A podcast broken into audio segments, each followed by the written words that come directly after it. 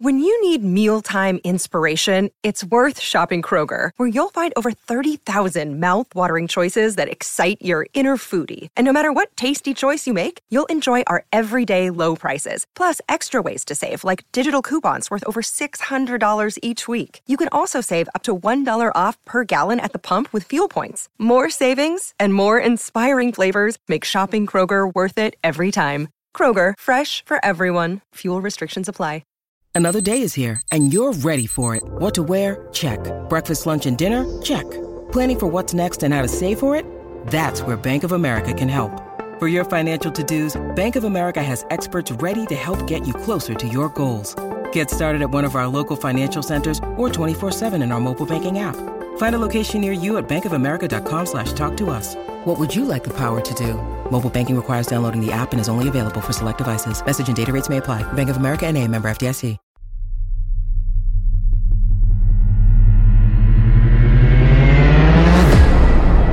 We've chosen a job so difficult, requiring so many technological developments.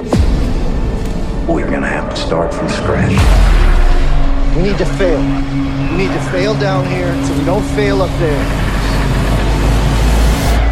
What's wrong? Nothing, honey. Your dad's going to the moon. Neil Armstrong, Buzz Aldrin. We have a go for main engine start. Apollo set control. We passed the six-minute mark in our countdown for Apollo 11. Now five minutes, 52 seconds and counting. We're on time at the present. What surprised me when I started researching the material was how close to failure that success really was, how fraught with danger, and how costly the whole endeavor to go to the moon was. Six, five, four, three, two, one, zero. All engine running. Liftoff. We have a liftoff. 32 minutes past the hour. It is truly remarkable to think about not just the fact that humans walked on the moon, but that they walked on the moon uh, over 50 years ago, literally uh, uh, 60 years from the Wright brothers' first flight in an airplane. The uh, surface is fine and powdery. I can pick it up loosely with my toe. Somebody got a Swiss Army knife? Swiss Army knife? You kidding me? Hello and welcome to Science Ish. I'm Rick Edwards, joined as ever by Dr. Michael Brooks. Hello. How are you, Brooksy? I'm good. Very well, thank you. Miss me? Not really, if I'm honest. Really? I suppose that weirdly. that even- wasn't the answer you wanted, was it? No, but actually, we do see each other quite regularly, even when we're not doing the podcast. Yeah, yeah, yeah. So yeah, I missed you for those couple of days. Yeah. And you might have noticed that we have been taking a little sort of sabbatical. Um, but while we're putting together season four, we Season thought we'd. four? Season four now. Wow. Think about it. We haven't been cancelled No, no. because there's no one to cancel us. because it's not, We haven't cancelled ourselves. That's not the model. um, but we thought we would just uh, it sort of tide you over with a with a bonus episode uh, because we just we we like you. It's Yeah. that. It's really just that we like you. It's a very special episode, isn't it? I mean, not just because it has exclusive content, but also because we're taking one small step. I, mm, I don't love that. No? No, I, I don't love that. Carry on. Okay. Um, one giant Oh, leap. I hate it. Go on. We're taking a giant leap into the land of non-fiction. We've essentially decided to open things up a bit for the next season by exploring some biopics. There's some great stuff that has happened in real life. Um, you can't make it up. Uh, and we're going to test drive that um, with a, a new film that launched earlier this week First Man. Have you seen it? Yes, I have. What a film! It's fa- I mean, I mean, it's, it's epic, absolutely epic, isn't it? And just extraordinary to kind of get that insight into what it feels like to be that guy. I mean, what a guy! I thought I knew quite a lot about the moon landings, and it turned out I didn't know that much, mainly about the preparation. That's not like you to think you know everything about something. No, it's very, it's very out- unlike. turns out. quite ignorant. no, that's not really, not really my mo. No, Um, but our big question. probably should say who the first man is. Mean, that we're talking about, maybe. Oh, sorry. Uh, is it not? I feel like everyone knows. I sort of Maybe feel like it know. should be obvious, So, but you never know. Neil Armstrong, uh, first man on the old moon. Yeah. Good on him. Yeah. And so our big question is going to be: Should we go back to the moon? Okay, so hopefully we've got a total legend to give us the answer to this question. Well, because this is, as we keep saying, a special episode, we've got ourselves an Oscar winning Hollywood director. Holy shit. Director of Whiplash, La La Land, and now First Man, Mr. Damien Chazelle. How's He's one of the best LZs we've had. Uh, and, and like many of us, growing up, he was only really aware of what went right with the Apollo missions and not what went wrong. Last night, something like 125 million Americans and uncounted millions in other countries saw a unique combining of romance and technology. Growing up, I just, uh, all I knew really about the Apollo missions was the success story, was the landing on the moon and sort of iconic imagery that resulted. I'm going to step off the limb now. And what surprised me when I started researching the material was how close to failure that success really was, how fraught with danger, and how costly the whole endeavor to go to the moon was. That's one small step for man, one giant leap for mankind. It kind of made me realize that we today, I think, almost take for granted the accomplishment. We sort of live in a live in the afterglow of humans having walked on the moon. Beautiful view. Isn't that something? Magnificent sight out here. Magnificent desolation. And so there's almost this uh, this effect that the kind of gilded version of the history has of making us think it might have been easy, that it was sort of superhumans kind of doing it uh, all in a day's work, when in fact, of course, it, it was very much the opposite.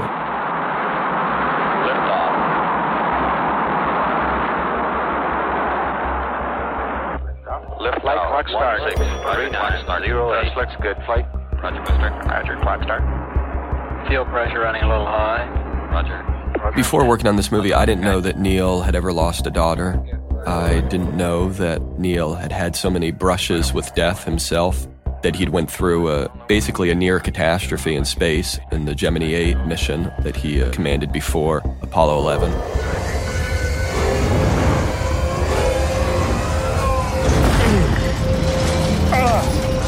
For seven hours after liftoff and 27 minutes of normal docking, an excessive yaw and roll motion occurred. I'm going to cycle the Acme and the propeller motor valves.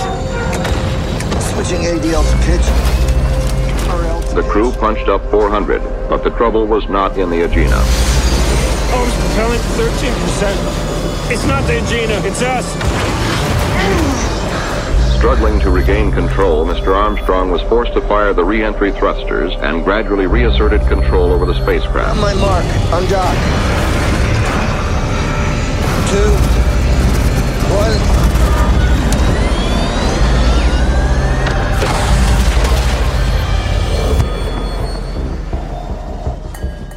I didn't know that he had so many friends close to him who were killed in the sort of overall march towards the moon. So I think I just was sort of shocked and then fascinated by sort of how he was able to soldier through these kinds of ordeals and, and how actually maybe in a certain respect these ordeals actually helped fuel him towards the moon. I kind of want to talk about the film, but I don't want to give any spoilers. So I think it's sort of hard to Well, give yeah, a obviously, spoiler on this ob- one. Obviously, I don't mean like the you know the the actual. Don't give a spoiler about Titanic. But I, I just mean like the you know the stuff that he went through. He was like you know one of those people that's just sort of out there on the edge of you know what is possible to be Mm. as a human being. I think you know the sense of coolness, this you know ability to kind of do these calculations in your head while you're spinning madly around and sort of in danger of losing your life and almost blacking out. It's just insane. Throughout the film, you're just thinking, well, I'm definitely dying there. Yeah, I'm yeah. definitely dying there. Yeah. I'm definitely dying there. Yeah. I mean, I'm not getting anywhere near it, to be honest. No, That'd no. be absolutely awful. just in a horrible flap. So um, obviously, you know, it's like nearly 50 years ago, 50 years ago next year, Yeah. the moon landings. Mhm. So, I mean, going back even further, I mean, this didn't come from nowhere, did it? I mean, the idea of wanting to put a man on the moon.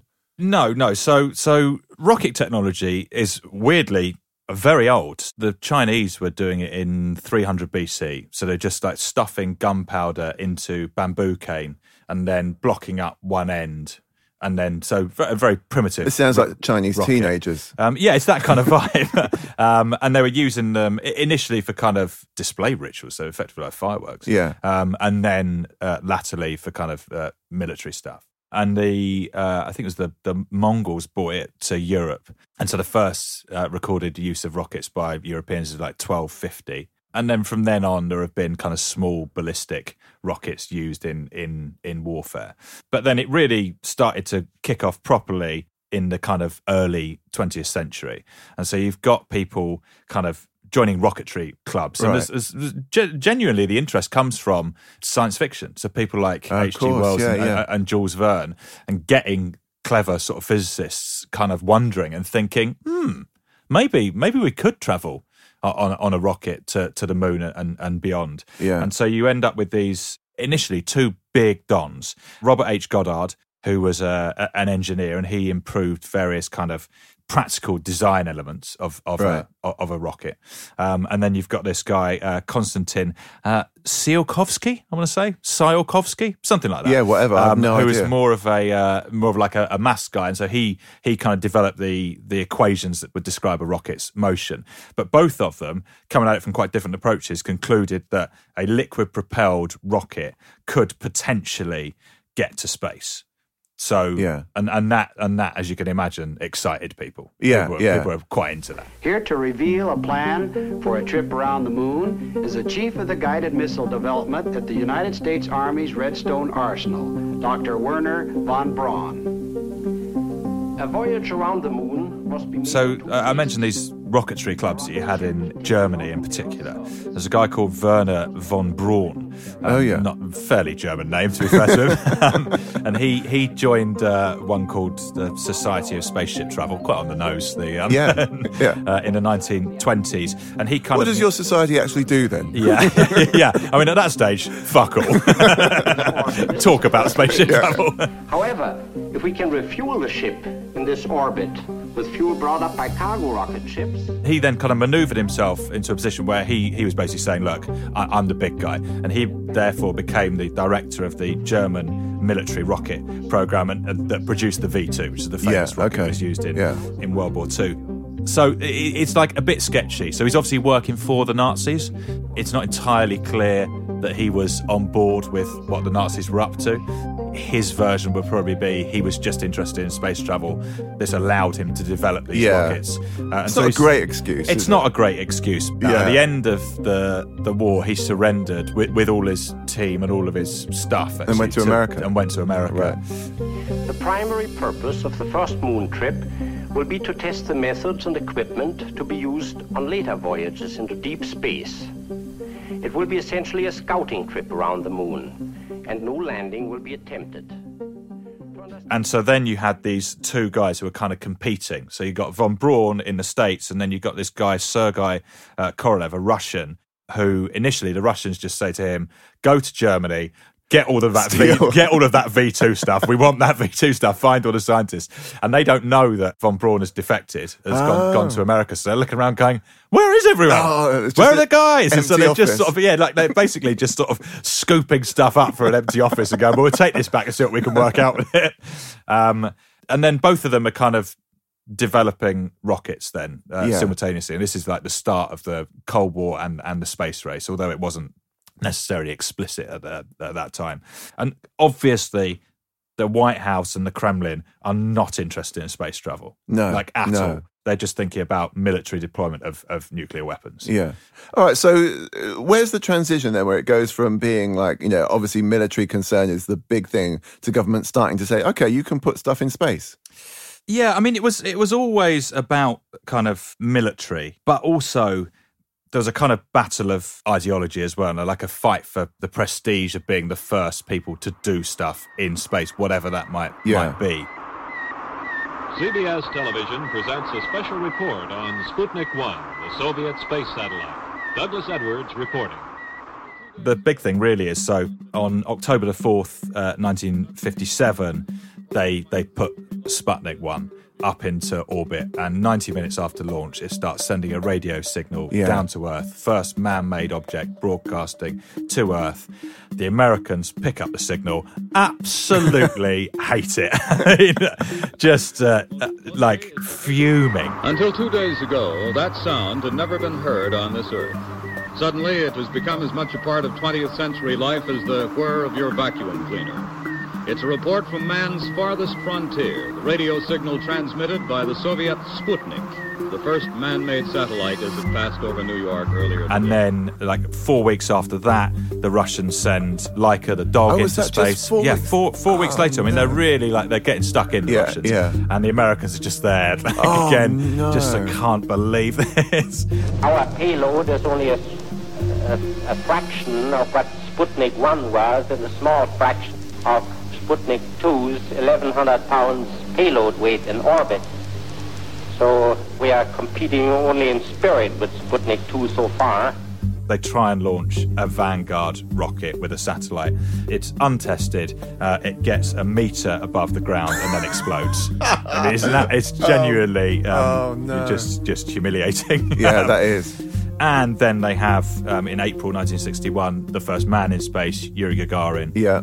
So the, the, the Russians are bossing it. Yeah, yeah. Um, They've and- absolutely nailed it, haven't they? Yeah, and, and uh, on, only a month later, Alan Shepard, um, the American astronaut, is fired into space. But it's really like he's fired into space. it's not like Gagarin's gone into orbit. They've just basically said to Shepard, down again. Get in, that, get in that rocket, up you go, son. Yeah, yeah, yeah. and then fall back to Earth. I'm Bill Shadel with a special report on Project Mercury. In a span of 15 minutes today, Alan Shepard became a national hero, and the country's faltering prestige received a strong booster shot. So the thing that really struck me, so when I was uh, reading about this, I went on Wikipedia and they've just got a, a very nice list of every rocket launch and then just a description of how it went.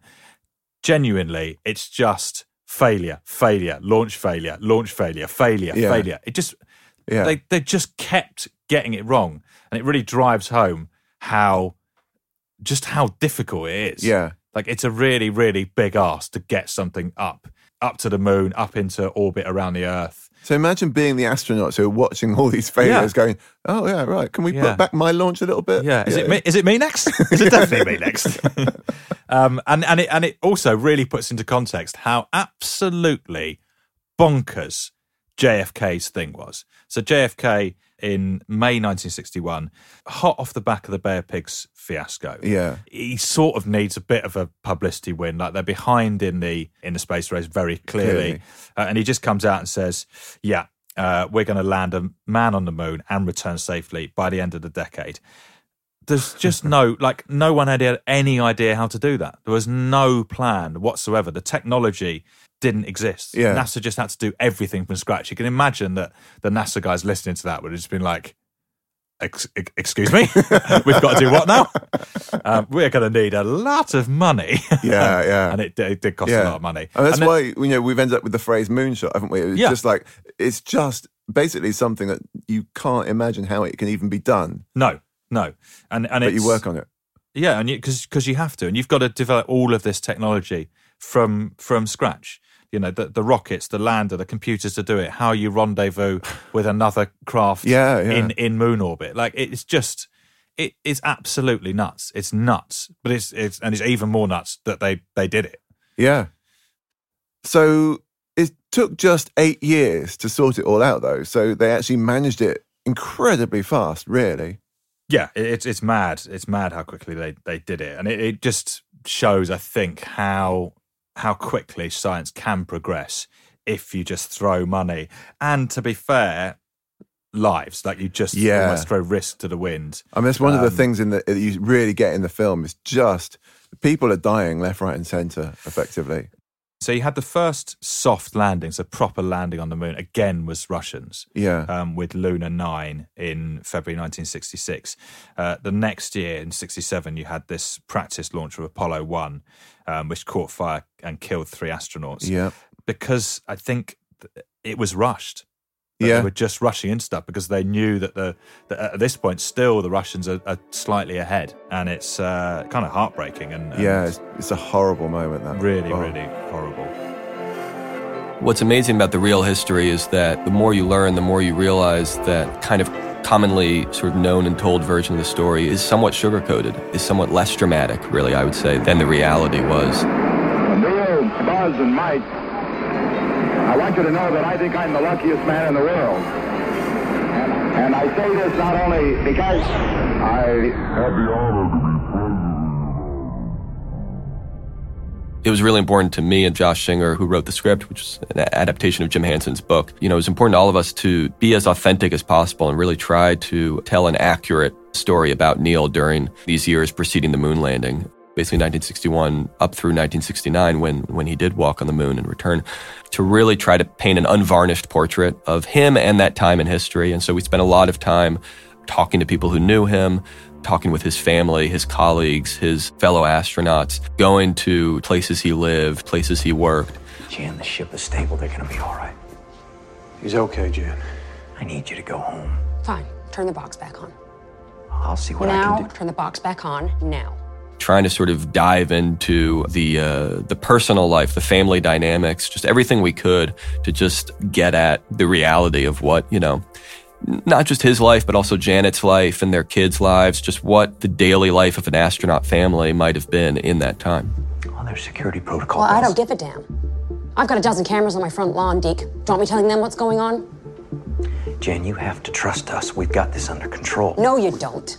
All these protocols and procedures to make it seem like you have it under control.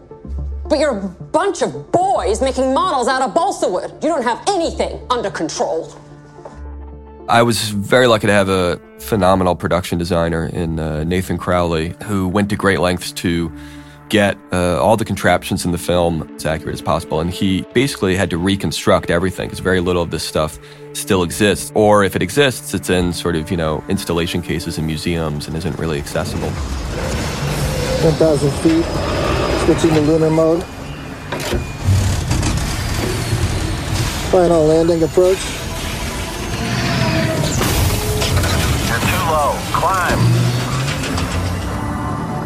Everything from the multi axis trainer that the astronauts train on to the uh, lunar landing research vehicle that Neil almost died in.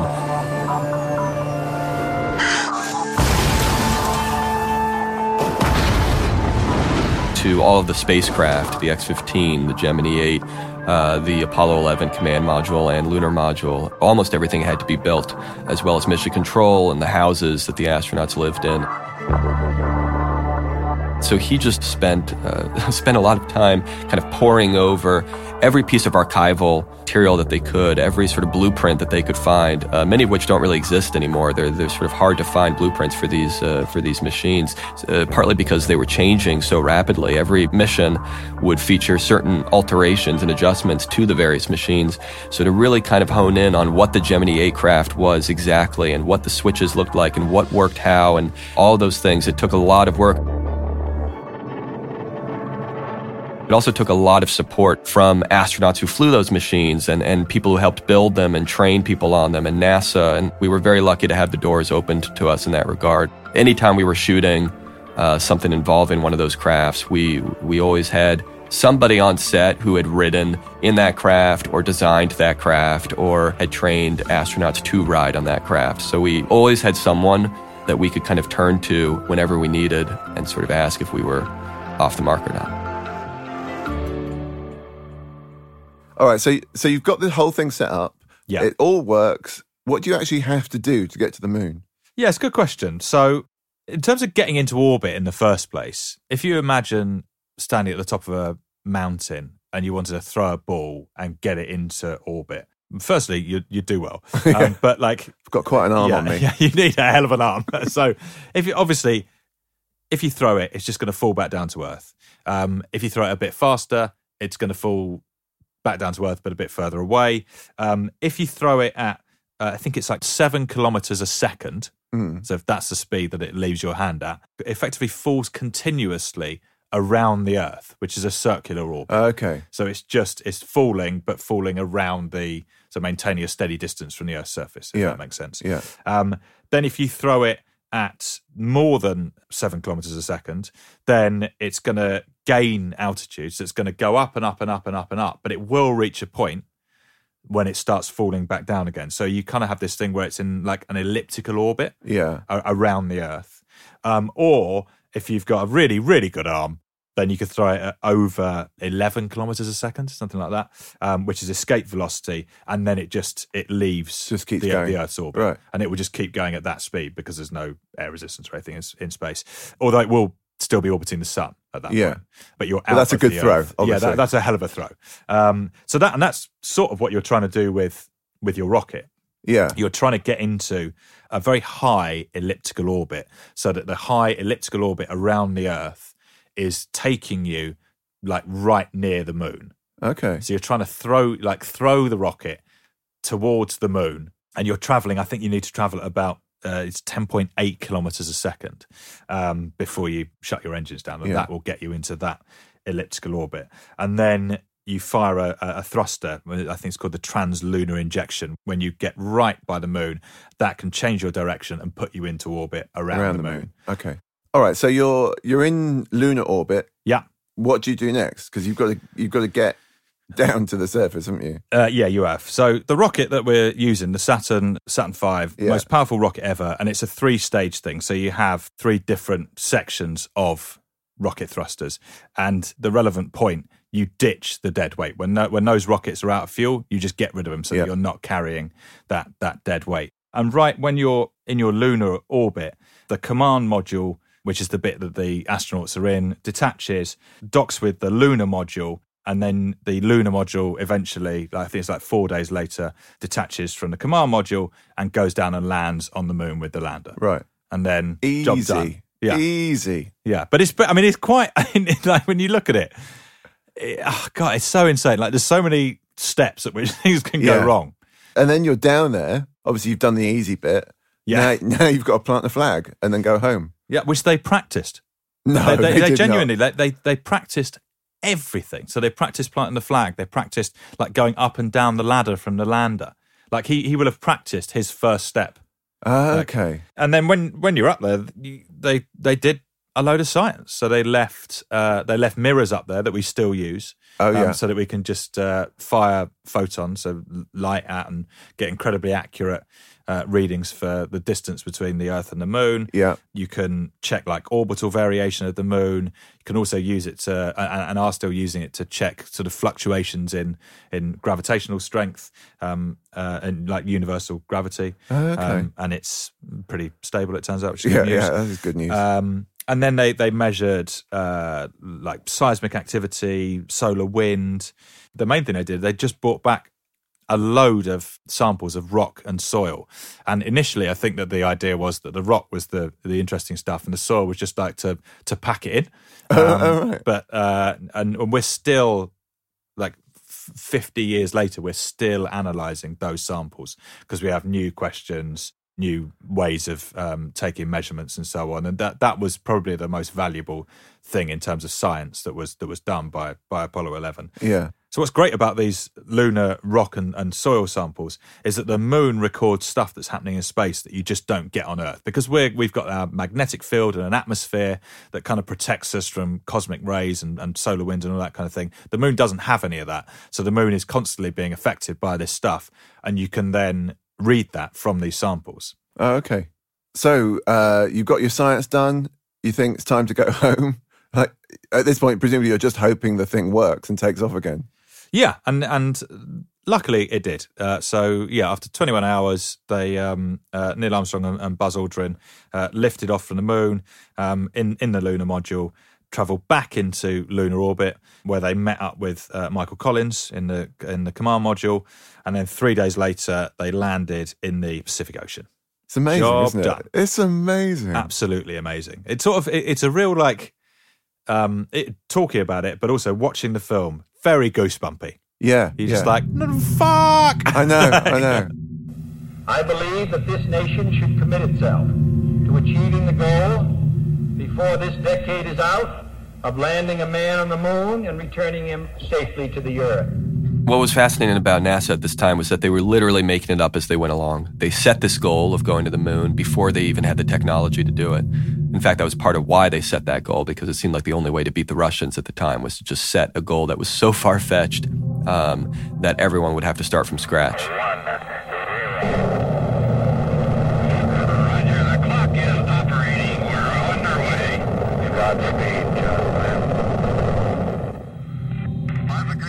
So the outlandishness of it was built into, you know, the premise for NASA. And so I think that's one amazing thing you find in the evolution of those crafts is a, group of people figuring out as they go along and through trial and error what being in space really means. Okay, I'm coming over. Okay, stand by. You see me yet? I sure. Huh? Oh, there you are. How to get into space in the first place, how to stay in space, how to find another craft in space, how to navigate in space, how to maintain stability in space. Apollo 8 coming to you live from the moon that we've been flying over. Finally, eventually, how to you know walk on the moon. Uh, all these things were sort of steps in a process that, as you see in the movie, took the better part of a decade, and none of them came without great difficulties and at times great sacrifice. Brian. Neil, if it does turn out, you'll go down in history. What kind of thoughts do you have about that when the thought hits you? Uh, gosh, suppose that flight successful. We're planning on that flight being successful. Uh, I, I just meant how you feel about being a part of history. For those who haven't uh, read the plaque, uh, we'll read the plaque that's on the front landing gear of this LEM. There's, there's two hemispheres, one showing I hope we go back to the moon. It is truly remarkable to think about not just the fact that humans walked on the moon, but that they walked on the moon uh, over 50 years ago, literally uh, uh, 60 years from the Wright brothers' first flight in an airplane. two men from the planet Earth first set foot upon the moon. July 1969. BP. It came in peace for all mankind. I mean, just the progression of that technology and that ability was so rapid. So now, you know, it, it feels like it, it is high time that we go back and that we take the next steps. But one thing I think that uh, I wanted to try to communicate through the movie, that's certainly something that became really clear to me when I was researching the movie, is. Uh, you know, maybe suggests why we haven't been back is just how hard it is and how the only way these kind of things happen, these sort of major advances happen are when people are willing to uh, to take certain risks that, of course, for human reasons, are not easy to swallow. Hello, Neil and Buzz. I'm talking to you by telephone from the Oval Room at the White House. And this certainly has to be the most historic telephone call ever made. I just can't tell you how proud we all are of what you For every American, this has to be the proudest day of our lives. And for people all over the world, I am sure they too join with America in recognizing what an immense feat this is. So, I mean, the point is, you know, we're trying to a- answer this question, you know, should we go back to the moon? I mean, we haven't, have we? We haven't been back. NASA's been talking about Mars. I mean, does the moon have any bearing on that? Yeah, it does because um, if you want to go to Mars, uh, the moon is a pretty good place to start. Um, firstly, it's closer. yeah, Um, And if you want to launch from from the moon, because the gravity is much weaker, you need less fuel. Okay. So that's so it's effectively it's just a good place to start from. Yeah. And secondly, if you want to practice living off world, the moon is a more convenient place to do it than Mars. So you kind of practice on on the moon to get ready for Mars. Is is the principle of it. Okay, fair enough. So we know that there are ice deposits on the moon that have been put there by, I guess, the sort of bombardment of comets and asteroids Yeah, and stuff yeah. over the year. We don't know exactly where the ice is. It's a slight issue, so we need to get around that. But we we know it's there. Um, and if you can start harvesting ice, then we know how to electrolyze that and make it into a kind of hydrogen oxygen propellant that we can then use in rockets. Perfect, yes. So you can effectively turn, yeah, the moon into, Into- a gas station. It's Watford Gap. Yeah, it is. Yeah. Yeah, I like that. So you've got a nice fueling station in, in the sky, and it takes less energy to take off from it. So it's kind of perfect. And we're doing stuff at the moment. Uh, so NASA are planning to have a, a space station in lunar orbit. So at the minute, we've got a space station in uh, Low Earth in- orbit, in yeah. low Earth orbit, but one in lunar orbit. I think it's going to be called the Lunar Orbital Platform Gateway. and then that will be uh, a a good place uh, from which a to observe. So you can actually start looking closely at the at the lunar surface, Yeah. and try and work out where where the ice is, where might be a good place to set up a moon base, some sort of robotic moon base. This this um, space station actually would be largely robotic. It's much much smaller than the than the International Space Station. They reckon that they'll be able to 3D print down on the yeah, which is always a touch. Yeah, yeah. Down on the surface of the of the moon using lunar soil.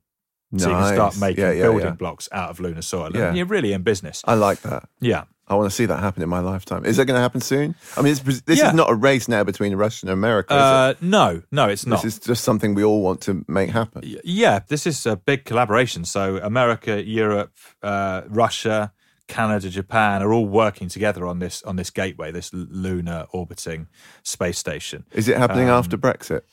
Uh, I think it. Yeah, it will be. Yeah. Excellent. So we won't be in it. No, I think because we'll still be part of the European Space Agency, won't we? I hope That- so. I don't think- know. Yeah, I think so. I don't think that changes. Oh, due to the EU. Yeah, it's the same principle as Eurovision. So we'll oh, still good. we'll still yeah, be in. Eurovision. Yeah, the Eurovision principle. Yeah, as yeah, it's called. Yeah, yeah. in as the, in the as it Brexit negotiations. yeah. Um, I did notice there was something missing from your list of collaborations Ah, uh, or collaborating nations. Um, uh, China. Don't you worry about China. China, China, as ever, are taking care of business. I think this year, actually, um, they're going to have a uh, a satellite that is going to be on the far side of the moon, which hasn't been done before. Yeah. Um, and then ultimately, they're going to have a lander that lands on the far side. No one's done that, and that's pretty spicy. Yeah. The other thing that's very nice about the moon from a just purely scientific interest point of view, it's great for deep space observation because it's away from all of like the Yeah. human generated kind of radio interference.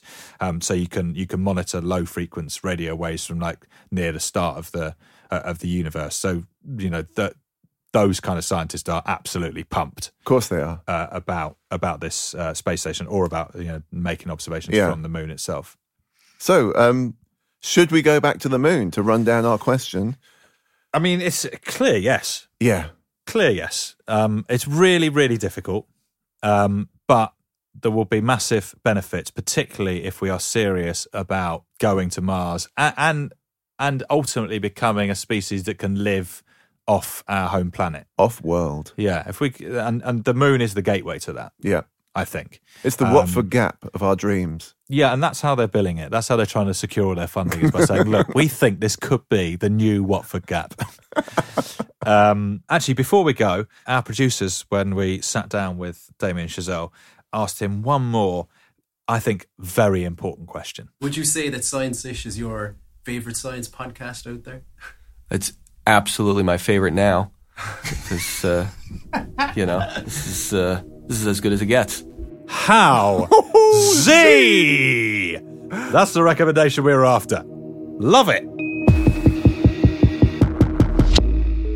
Science Ish is a Radio Wolfgang production presented by me, Rick Edwards, and Dr. Michael Brooks. The producers were Cormac McAuliffe and Eli Block. Sound designed by Ivor Slayer Manley. Special thanks to director Damien Chazelle. If you like the show like Damien, please subscribe and rate wherever you listen to your podcast. Thank you, it does help. You can also find us on Twitter at science underscore ish.